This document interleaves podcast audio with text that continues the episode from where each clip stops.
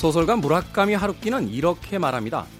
내게 딱 한 명의 여자는 때로는 너무 많고 때로는 너무 적다. 결과적으로 하루키는 22살 나이에 대학 동창 요코와 결혼해서요. 50년째 결혼 생활을 유지해오고 있습니다. 요코는 지금까지도 하루키의 모든 작품을 최초로 읽는 독자죠. 일이든 사람이든 내가 가진 게 과분하다가도 어느 순간에 또 모자라다는 생각이 듭니다.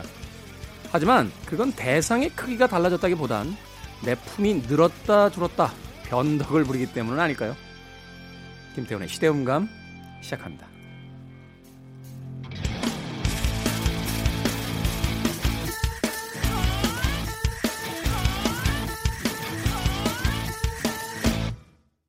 그래도 주말은 온다. 시대를 읽는 음악 감상의 시대음감의 김태훈입니다. 내게 딱 한 명의 여자는 때로는 너무 많고 때로는 너무 적다. 네. 이거를 그 문장상으로 그냥 그렇게 해석하지 말자고요. 예, 이게 또 큰일 납니다. 그래서 어떤 분위기에서 문학적 수사라고 볼 수 있겠죠. 어, 어떨 때는 뭔가 넘치는 것 같고 어떨 때는 무엇인가 부족한 것 같다라고 이야기하게 되는데 사실 변한 건 아무것도 없습니다. 아, 그저 내 마음의 크기가 좀 음, 바뀌었기 때문이 아닐까 하는 생각이 이어집니다. 그렇지 않나요? 이 코로나 시국을 돌파하고 있는 지금 우리의 모습이 바로 그렇지 않나 하는 생각이 들어요. 예전에는요, 뭐가 그렇게 많이 필요했어요. 큰 차 좋은지, 뭐, 여행도 뭐 해외여행도 1년에 몇 번은 가야겠고, 뭐 맛있는 것도 먹어야겠고, 새로 나온 휴대폰도 사야 되고, 뭐, 때마다 옷도 좀 사러 가줘야 될 것 같고. 요새는 바라는 게 딱 하나입니다. 마스크 좀 하나만 했으면 좋겠다. 그렇지 않습니까?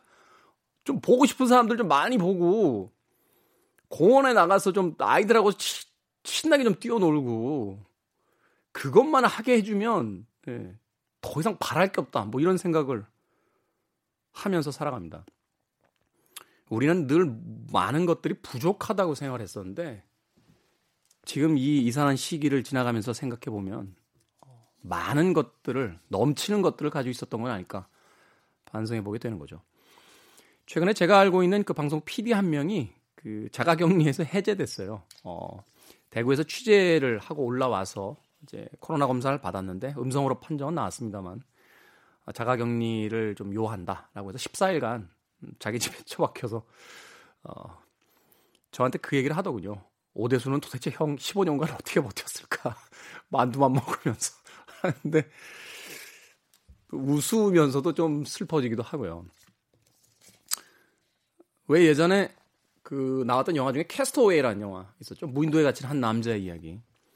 그 영화의 주인공이었던 그톰 행크스가 얼마 전에 코로나 양성 판정을 받아서 어, 호주에선가요? 아, 그 병원에 치료받으면서 격리가 됐었는데 그때 간호사들이요. 어, 그 캐스터 어웨이의 그 주인공 톰 행크스가 연기했던 그 주인공이 무인도에서 유일하게 친구로 가지고 있었던 그 배구공 그 이름이 뭐더라? 어, 뭐, 윌슨인가요? 예, 네, 윌슨이라는 그 배구공을 선물을 해줘가지고 그 SNS에 예, 톰 행크스가 윌슨을 만났다라고 하면서 사진을 찍어 올렸던 그런 기억이 있습니다. 그렇죠. 음, 자발적 격리라고는 합니다만 엄밀히 이야기하면 타발적 격리죠. 바이러스에 의한 격리가 될 테니까. 답답한 시간을 불과 한두 달밖에 겪지 않았음에도 불구하고 그 두세 달 전에 살았던 우리의 세상이 너무나 그리워지는 그런 계절입니다. 아이러니한 것은 사람들이 활동을 많이 안 하게 되니까 지구가 점점 깨끗해지고 있다라는 이야기를 하더군요. 그래서 환경 전문가들이 하는 이야기로는 지구를 깨끗하게 하려고 계획을 세우지 말고 그냥 좀 쉬십시오 라고 이야기를 하기도 합니다. 최근에 이 코로나 때문에 뭐 새로 알게 된 사실 이런 글들도 돌아다니는데 유럽인들은 우리가 아는 것만큼 그렇게 똑똑하진 않았던 것 같고 사람들이 활동을 안 하니 석유도 그렇게 많이 필요하지 않은 것 같고 부자들이 가난한 사람보다 더 면역력이 센 것 같지도 않고 하는 이야기들이 우리 주변을 채우고 있습니다. 자, 무엇이 많고 무엇이 적은지는 모르겠습니다만 적어도 이 코로나 시기를 겪으면서 우리가 생각했던 것보다는 충분히 많은 걸 가지고 있었다라는 생각을 해보는 건 어떨까? 그런 생각이 들었어요. 예. 진짜로 예. 다른 것 말고 여행 가고 싶어요. 김태훈의 시대음감, 시대 이슈들 새로운 시선과 음악으로 풀어봅니다. 토요일과 일요일 오후 2시 5분, 밤 10시 5분 하루 두 번 방송이 됩니다. 팟캐스트로는 언제 어디서나 함께 하실 수 있습니다. 벨벳 언더그라운드의 음악 준비했습니다. 썬데이 모닝.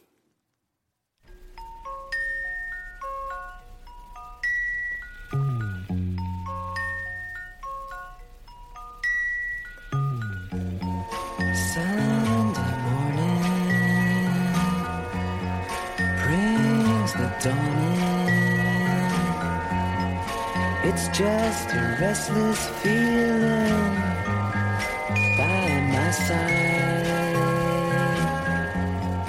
Early dawning, Sunday morning.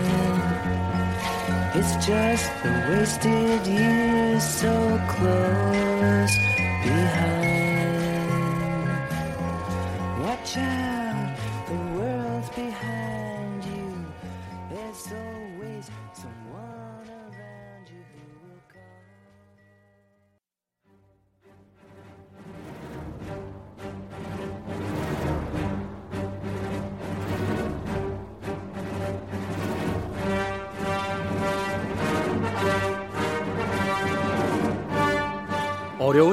계속되면서 마음에 여유가 없고요. 자꾸만 욱 하게 되는 분들 많으실 텐데 이런 이야기가 있더라고요.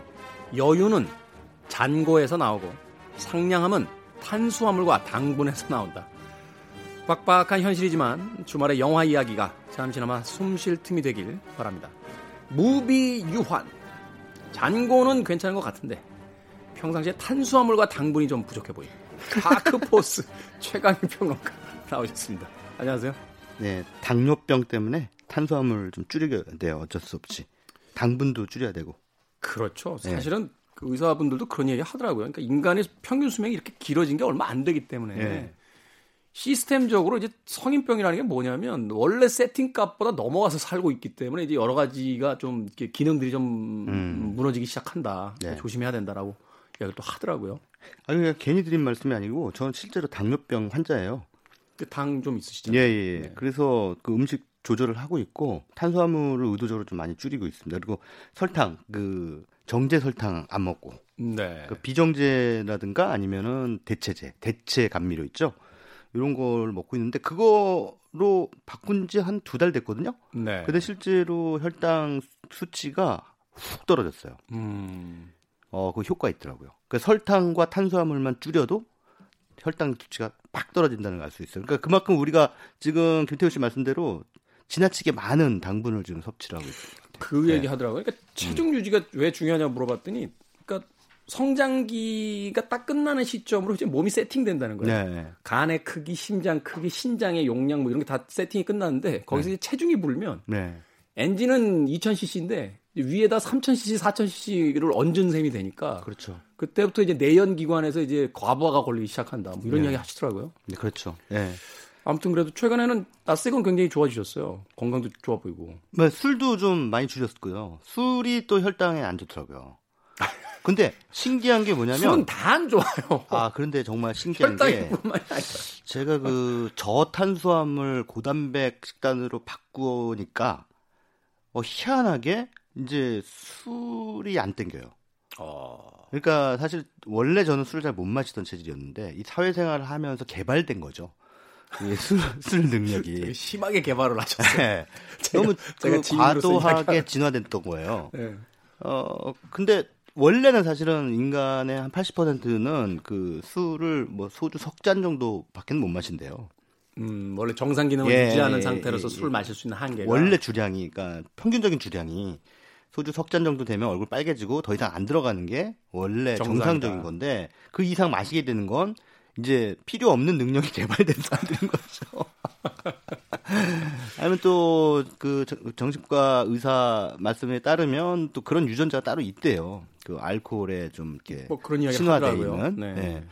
그런데 저도 사실은 유전적으로 좀 알코올에 친화돼 있는 그런 체질인가라고 싶었는데 이게 그 식이 습관을 좀 바꾸니까 어, 옛날에 제가 뭐 학교 다닐 때만 해도 술을 잘 못 마시는 사람으로 유명했는데 그 체질로 확 돌아가 버렸어요. 그 얘기 하시더라고요. 그러니까 예. 그 자꾸 안 좋은 음식이 당기는 이유가 몸이 안 좋기 때문에. 맞아요. 예, 예. 몸 상태가 건강해지면 그 안 좋은 음식들을 이렇게 밀어내게 되면서 네네네. 오히려 좋은 음식 쪽으로 더 그 관심이 간다. 이런 예. 얘기 하시던데. 어찌됐건 네. 오늘이 이제 건강에 관한 영화는 네. 아니고요. 네. 건강에 대한 영화예요. 아 그래요? 정확하게 얘기하면 정신 건강. 정신 건강에 대한. 네. 뭐 최근에 뭐 영화제들도 연기되고 지금 다 취소가 되고 있는데 음. 네. 집에서 이제 재밌게 보실 만한 영화 중에 정신 건강에 대한 영화. 네, 예. 네. 어떤 영화입니까? 이것도 뭐 저희가 어제 토요일에도 이제 코로나 바이러스와 아주 직결된 영화들은 아니지만 어찌됐든 지금 현재 돌아가는 세상 상황에서 에 비추어서 좀 시사점을 얻을 수 있는 그런 좀비 영화들에 대해서 알아보지 않았습니까? 또 그 코로나 바이러스가 돌다 보니까 또 세상이 이 불안 이런 게 또 심해지고 그렇죠. 어, 또는 어떤 특정 인종이라든가 뭐 이런 지역 출신 사람들에 대한 뭐 불신 혹은 혐오 이런 것들이 뭐 우리나라도 초창기에 코로나 바이러스 초창기에 약간 중국인 입국 금지시켜야 된다라는 그런 목소리가 많았지 않습니까? 지금도 이야기하시는 분들 있어요. 예. 근데 이제 그게 지금 저 아시다시피 미국과 유럽으로 지금 확산세가 심화되다 보니까 그쪽에서 지금 그런 현상이 또 벌어지고 있지 않습니까? 동양인 혐오라든가.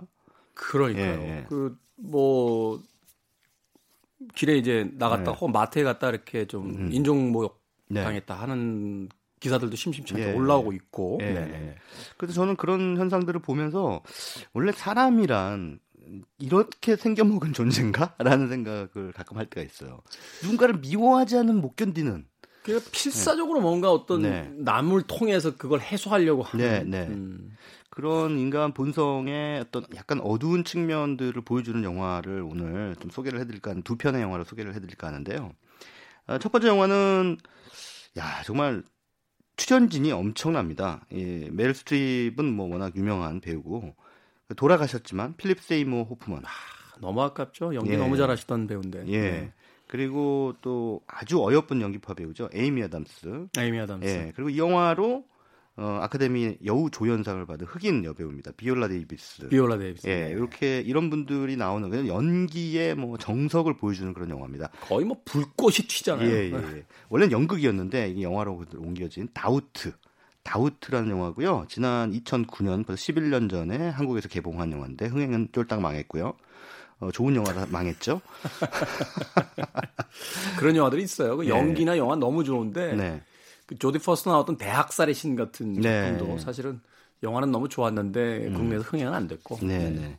그래서 어찌됐든 이 다우트라는 영화는 사람들의 심리, 그러니까 영화 제목이 이제 의심이잖아요. 근데 이 그렇죠. 영화의 주제가 의심이에요. 그, 그 누군가에 대한 의심을 갖게 되는데 그 의심을 갖게 되면 사람이 어떻게 되나라는 걸 이제 쭉 보여주는 심리극이에요. 네. 근데 흥미로운 거는 이 영화의 주인공들이 일반인이 아니라는 거예요. 성직자들이에요. 성직자들. 예, 그래서 메르 스트로, 스트립이 연기한 알로이시스 수녀는 어, 천주교 교구가 운영하는 학교 그 학교의 교장입니다. 네. 여기는 좀 뭐, 원래 이런 건지는 잘 모르겠습니다만 수녀님이 교장이고 그다음에 필립 세이모어 호프먼이 연기한 플린 신부가 있는데 플린 신부는 평교사. 네. 그래서 근데 이 영화의 두 그 갈등의 축은 뭐냐면 이 알로이시스 교장 수녀와 플린 신부 사이의 갈등이에요. 음.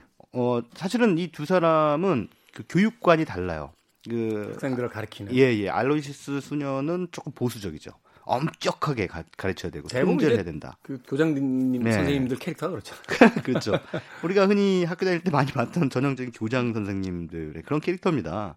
애들 저렇게 막 풀어주고 이러면 애들 버릇 나빠지고 하니까 엄격하게 해야 그게 교육이지라고 생각하는 분이고 필립 세이모어 호프먼이 연기한 플린 신부는 반대 자유주의 교육관을 가지고 있어요. 음.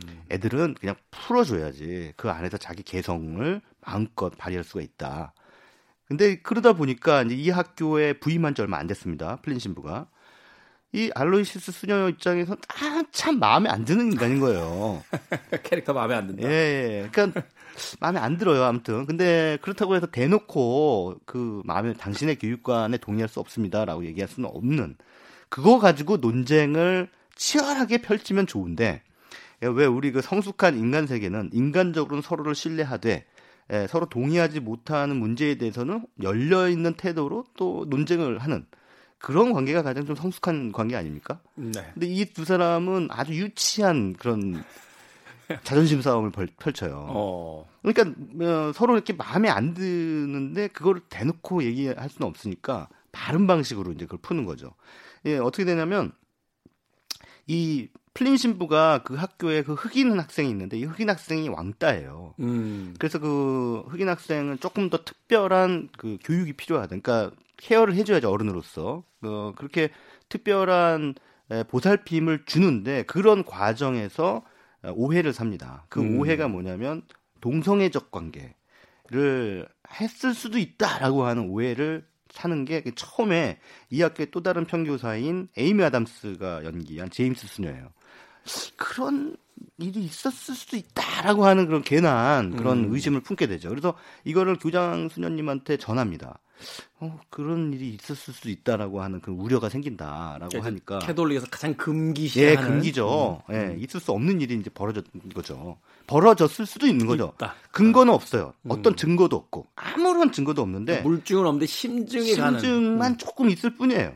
그래서 살짝 그거에 대해서 문제 제기를 했을 뿐인데 알로이시스 수녀는 그걸 믿어버려요. 그냥 완전히 의심을 확신으로 굳혀버립니다. 네. 그 인간이라면 충분히 그랬을 법해.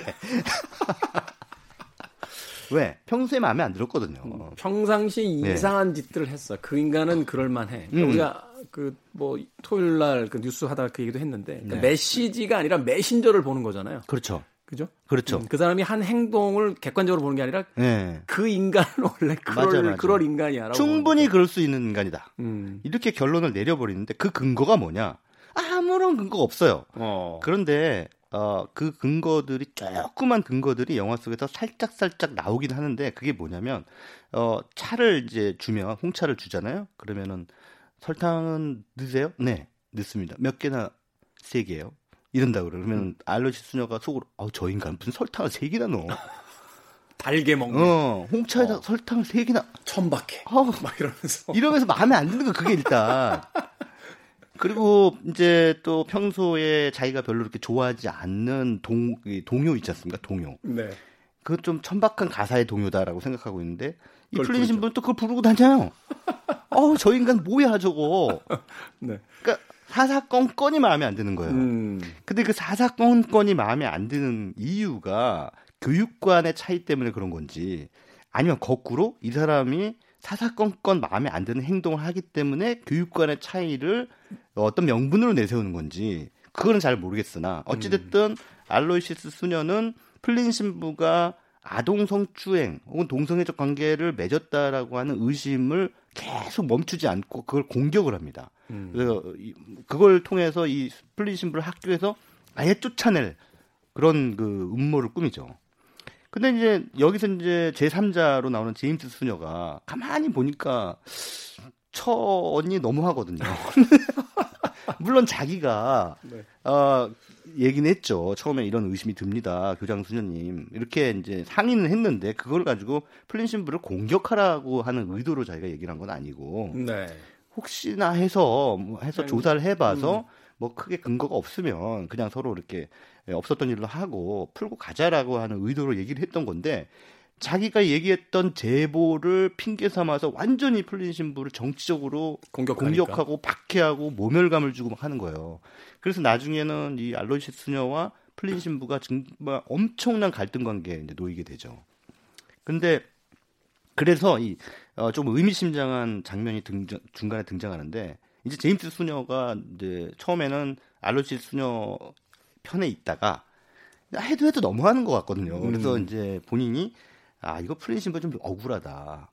아, 내가 봐도 아무리 봐도 아닌데 게다가 이제 아까 제가 어, 흑인 여배우로서 어, 아카데미 여우조연상을 받았다는 비올라 데이비스, 그러니까 밀러 부인, 그러니까 그 소위 동성애적 관계에 놓여 있던 혐의를 받은 그 어린 흑인 학생의 어머니예요. 네. 근데 어머니로 등장을 하는데 학교에 한번 놀러 오는데 이 손 수녀가 교장 수녀가 그 학생과의 접촉을 못하게 만들거든요. 플린 신부를. 네. 근데 이 엄마 입장에서는 플린 신부가 그 아이에겐 유일한 위안이었던 거예요. 그렇죠. 어른이었고. 어, 왕따 학생을 예, 예. 보살펴주고 보호해주고 이야기를 예, 나눌 수 예. 있었던. 그런데 그런 얼토당토한 혐의를 뒤집어 씌우고 그 학생의 교육에 문제가 생긴다는 이유로 아예 만나지조차 못하게 하니 오히려 거꾸로 그 학생은 더 깊은 우울감에 빠져버리는 상황이 되는 거죠. 네.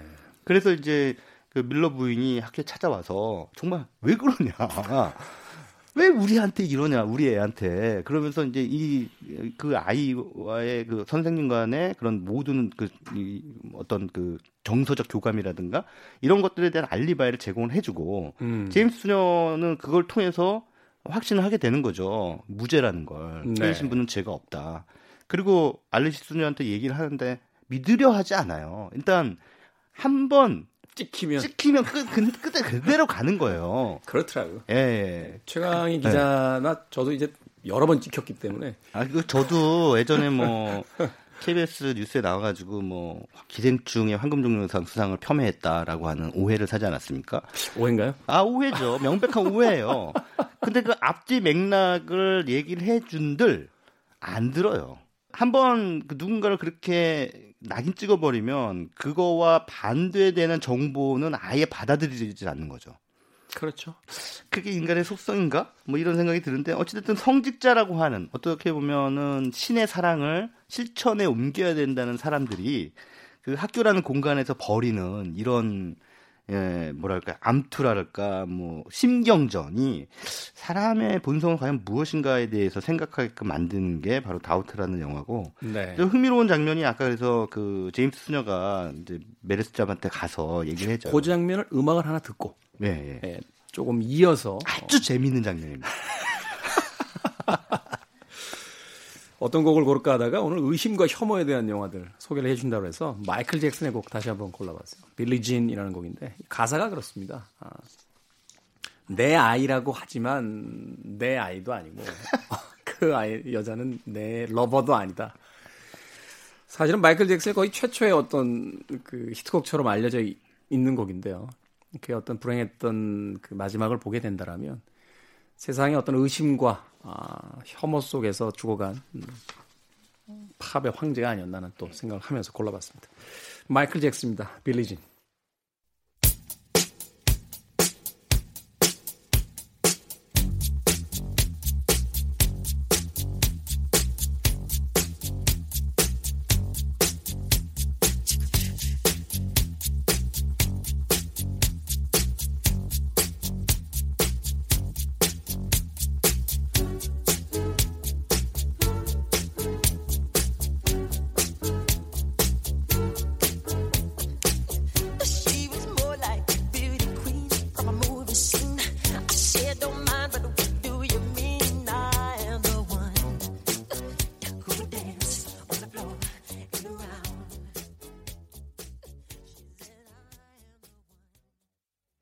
마이클 잭슨의 Billie Jean 음, 듣고 오셨습니다.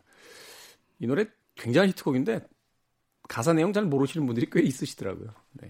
그러니까 어떤 여성이 나타나서 어, 당신의 아이야 이렇게 이제 주장하는 거죠. 그러니까 마이클 잭슨이 아니 당신은 나의 lover도 아니었고 어, 그 아이도 내 아이가 아니다라고 어, 문워크를 하면서 노래를 부릅니다. 마이클 잭슨의 Billie Jean까지 들으셨고요. 자, 김태훈의 시대음감 오늘 무비유환 영화평론가 최광희 씨와 함께합니다. 의심과 혐오에 대한 영화들 다우트에 대한 이제 이야기를 해주시면서 결정적인 장면이 있다라고 네. 하셨는데 그러니까 요즘에 흔히 시쳇말로 팩폭이라는 말 쓰지 않습니까? 팩폭. 예, 팩트 폭행. 그 진짜 옴짝달싹 못하게 그 정답을 얘기해 버리면 음. 아 그게 폭행이에요? 폭격이 아니고? 폭격인가? 뭐 어, 저는 폭행으로 알고 있었는데 어찌 됐든 네.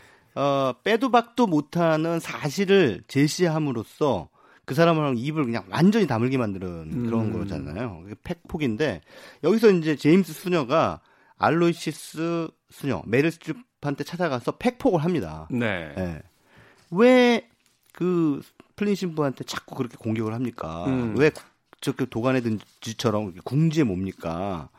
이러면서 이제 그 이유를 대신 설명해줘요. 어, 제임스 소녀가. 당신이 플린 신부한테 그러는 건 그 이유는 난 안다. 그 이유는 설탕을 세 개 넣었다. 아니 그럴 수 있어요. 네. 사람이 싫어지기 시작하면 네. 그 술자리에서 소주 잔 들어올 때그 음. 손목 각도도 싫어요. 뭘 술을 저렇게 먹어? 막 이러면서. 진짜로. 네. 예. 그렇죠. 그래서 어 그리고 뭐 그 어떤 도- 동요를 플린 신부가 좋아하기 때문이고 뭐 이런 식으로 그리고 뭐 손톱을 길게 자르 기르기 때문이고 그러니까 왜 손톱을 정갈하게 잘 자르기 따- 때문에. 자르지 않았다 이런 아주 하찮은 일 때문에 그 싫은 게 아니냐 음. 그래서 플린 신부를 싫어했고 그러던 차에 뭔가 핑계거리를 받았고 받았고. 그래서 그거를 빌미 삼아 플린신부를 쫓아내려고 하는 게 아니냐. 무슨 말도 안 되는 소리 하지 마라. 뭐 교육관의 차이 이런 거 그냥 당신은 설탕 세개 넣는 게 싫었을 뿐이야. 음. 이렇게 팩트 폭행을 그냥 해버려요. 네. 그러니까는 그 알로이시스 수녀가 어떻게 대꾸를 하냐면 그 대꾸하는 대목이 아주 가관입니다. 아무 얘기 안 하고 근데 그 사이에 갑자기 우연찮게 등이 턱 하고 나갑니다. 음. 예, 필라멘트가 이제 끊어지는 전등이. 예, 전등이 턱 하고 나가요. 그러니까 메릴 스트립 그럽니다. 거봐, 당신 때문에 전등 나갔잖아. 이런 얘기를 합니다. 그러니까 이게 말이 됩니까? 아니 도대체 제임스 수녀가 노하셔서 당신 말에 노하셔서 전등을 나가게 하셨잖아요. 그 제임스 수녀가 무슨 말을 아니 무슨 잘못을 했길래 그리고 뭐 무슨 어디 두꺼비 두꺼비 집이라도 건드렸습니까? 전등 당한 걸 왜 제임스 수녀한테 얘기를 하냐? 너 때문에 전등이 나갔다고 얘기를 해요. 의심과 혐오는 이유가 없다는 거군요. 예, 그러니까는 그 궁색 해지는 거죠. 사람이 계속 궁색해지면 아무거나 갖다 붙이는 거예요, 막. 그리고서는 네. 결국은 이제 자기가 틀리지 않았다는 걸 증명하기 위해서 억지를 부리기 시작하는 거잖아요. 그렇죠. 그래서 이제 제임스 수녀가 노선을 바꿔요. 강경하게 나가면 이 알로시스 수녀의 저 의심병을 고칠 수가 없다. 음. 그래서 조금 이제 뭐 쓰다듬어 주는 언니처럼. 그래서 이제 그 학교 운동장 한 켠에 벤치에 앉아서 수녀님 왜 그러세요? 좀 마음을 여세요. 뭐 이런 식으로 이제 좋게 좋게 얘기를 합니다. 네, 햇볕 정책으로 가는 거죠. 예, 그랬더니 갑자기 알로시 수녀가 퍽 하고 눈물을 흘리는 거예요. 갑자기 오열을 합니다. 오열을 하면서 뭐라 그러냐면 죄송합니다. 제가 약간 그 대사를 좀 따라하겠습니다. 연기를 한다는 얘기예요. 저기 비말은 안. 저쪽에서. 의심을 의심을 멈출 수가 없어. 그러는 거예요. 어, 최근 드라마에 나오는 김희애 씨 톤인데. 아니 그러니까 그 톤과 말투와 말의 내용을 전부 종합해 보면 뭐냐면 의심을 멈출 수 없는 그러니까 자기도 의심을 멈추고 싶은 거야. 왜 이러지 내가? 왜, 어, 왜 왜, 자꾸 이러- 의심하게 자꾸 이러지? 그러니까 의심하고 있는 자기 자신도 지금 고통스러운 거예요. 음. 안 그러겠습니까? 계속 관계가 파국으로 치닫고 치닫고 치닫고 하는데 어느 순간 딱 멈추면 되거든요. 그걸 못 하는 거죠. 음. 멈추는 순간 내가 진다라고 생각하는 거죠. 아. 그렇기 때문에 여기서부터는 누가 옳으냐, 누가 그르냐, 진실이 무엇이냐, 아니냐는 중요해지지 않는 거죠. 음. 한번 이런 그 심리적 갈등 상계 그 대립 국면으로 접어들면 일단 무조건 이기고 봐야 되고 무조건 이기기 위해서는 자기한테 유리한 정보만 취사 선택 할 수밖에 없게 되는 거죠. 음. 그래서 요, 이 영화에서 굉장히 그 백미는 바로 그 대목.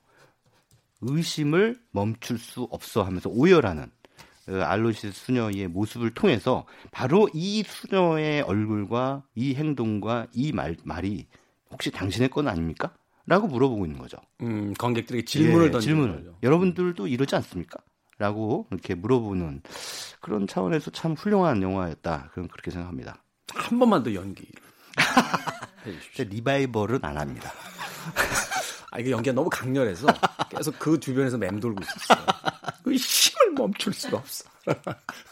두 번 해줘야 돼요. 네. 의심을 의심을 멈출 수 없어.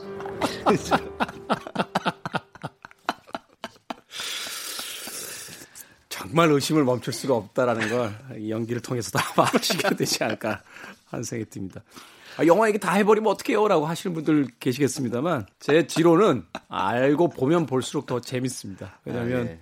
영화의 줄거리를 쫓아가는 게 아니라, 아, 예, 그 줄거리를 영화가 어떻게 보여주고 있는지를 쫓아갈 수 있기 때문에. 근데, 다우트란 영화, 아, 뭐, 많은 해외의 영화 전문지로부터도 이제 호평을 받았던 영화고, 또, 뭐, 앞서 이야기해 주신 것처럼 당대 최고의 배우들의 열연을 볼 수 있는 영화니까, 현재의 우리를 다시 한번 돌아보는 의미로서도 음, 좋은 영화가 아닐까 하는 생각이 듭니다.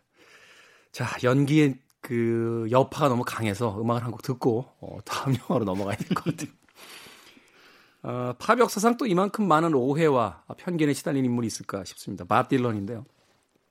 밥 딜런이 일렉트릭 기타를 들고 공연장에 섰을 때 수많은 야유가 쏟아졌죠. 포크록의 어, 상징이 어떻게 전기 기타를 들 수 있느냐라고 이야기를 했었습니다. 이후에 밥 딜런이 그런 인터뷰를 해요.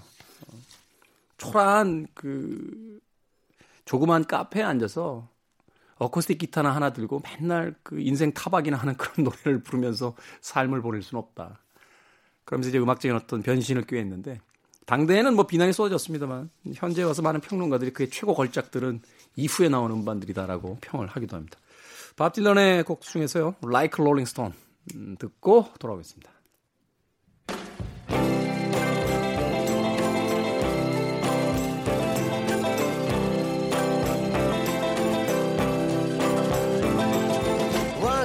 A time you dressed so fine. Through the bumps of dime in your prime. Then you People call, say beware doll You're bound to fall, you thought they were all Kidding you. You used to laugh about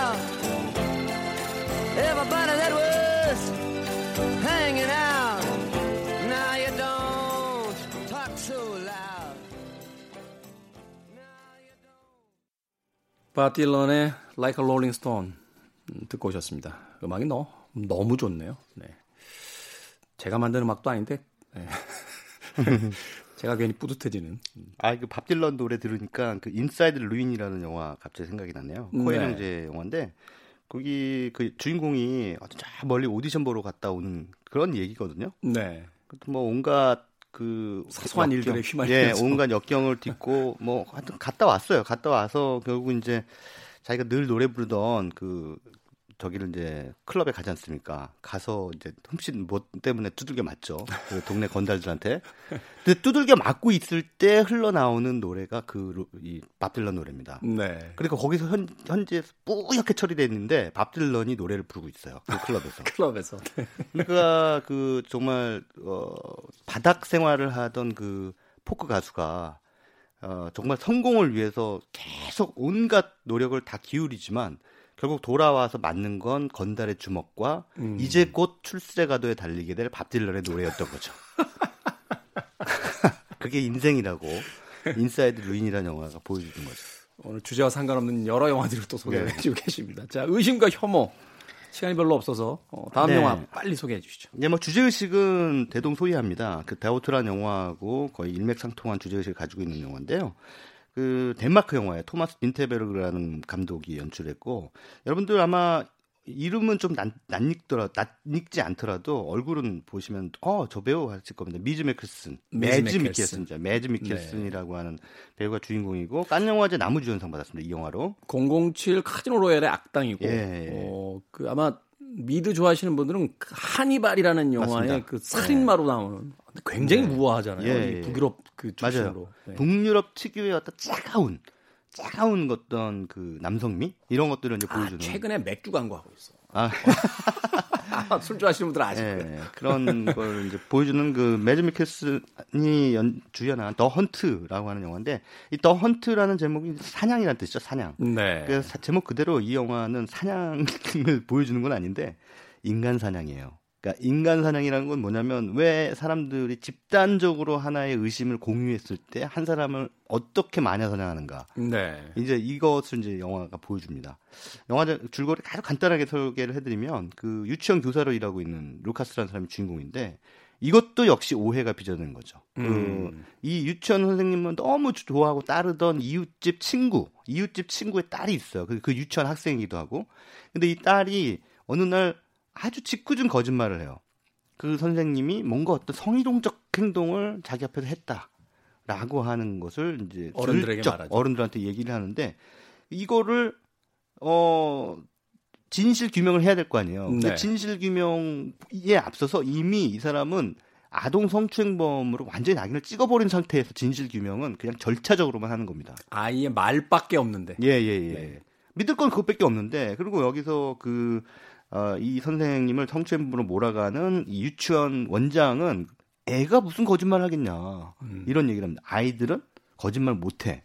근데 우리도 어린 시절 나는 껐잖아요. 왕이었어 왕. 거- 거짓말 막. 엄마한테 슬리퍼를 얼마나 많이 그래서 그러고 나서 이제 뭐 온 동네 다 도니까 그야말로 이 루카스라고 하는 남자 주인공은 어, 세상 파렴치범이 된 겁니다. 네. 아니 그렇게 낙인 찍힌 거죠. 그래서 그렇게 한번 찍히면 나중에 진상 규명이 돼도, 돼도 안 믿으려고 하지도 않아요. 네, 그래서 이제 경찰에 체포까지 되는데 무혐의 처리가 되죠. 경찰에서. 없고, 예, 최근에 뭐 우리나라에서 많이 보고 있는 상황들 아닙니까? 일단 네.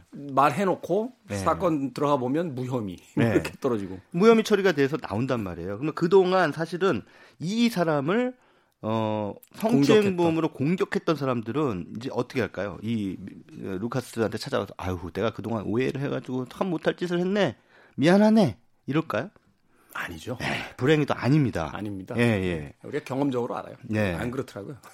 어, 절대 미안하다는 소리 안 해요. 음. 그러니까 이 사람은 그게 더 화가 나는 거예요. 아니 나한테 이렇게 잘못을 해놓고 저 사람들이 어떻게 그리고 어떤 경우에는 반대로 더 가혹하게 돼요. 아예 아예 그냥 그렇게 확신을 해버리고 아예 가게도 못 들어오게 하고 너한테 네. 물건 안 팔아. 이미 아닌 걸로 결정이 냈는데도 결론이 그러니까. 났는데도 어 그냥 이 사람들한테는 그냥 그 배제해야 되는 사람이 돼버린 거죠. 그러니까 이 사람이 보일수록 자기들이 얼마나 추악한 인간인가를 이제 계속 대면해야 되니까. 그렇죠. 그거를 이제 못 견디는 거죠. 맞아요. 그러니까 사실 진짜 불편한 거는 바로 그 진실입니다. 자기들이 틀렸다는 거는 진실을 받아들이지 못하는 거죠. 음. 그래서 사실은 이 더 헌트라는 영화는 한번 그럴 것이다라고 근거 없이 믿어버리는 것을 확신으로 굳히고 그 확신이 틀렸다라는 증거가 나와도 절대 인정하지 않는. 않는, 집단적 인간의 속성이 있다는 걸 우리가 좀 인지를 하자. 음. 제가 그 말씀을 이 두 영화를 소개를 해드리면서 하고 싶습니다. 그거를 인지하는 것과 인지하지 못하는 것 사이에는 굉장히 큰 차이가 있고 우리 사회의 공기를 만드는데 큰 차이를 만들어낸다 이런 생각이 듭니다. 네. 의심과 혐오에 대한 영화들 다우트와 함께 헌트 소개해 주셨습니다. 자, 끝곡 들으면서 최강희 평론가 작별 인사합니다. 어, 노다우트의 음악 골랐습니다. Don't Speak. 아니, 의심하지 말라고 말하지 말래요? 아, 그러니까 아름- 의심을 받지 않으려면 말을 말하라 뭐 이런 얘기인가? 예, 자꾸 문장화 시키지 마세요. 다음 시간에 뵙겠습니다. 예, 고맙습니다. 네, 저도 작별 인사드리겠습니다. 시대음감의 김태훈이었습니다. 고맙습니다.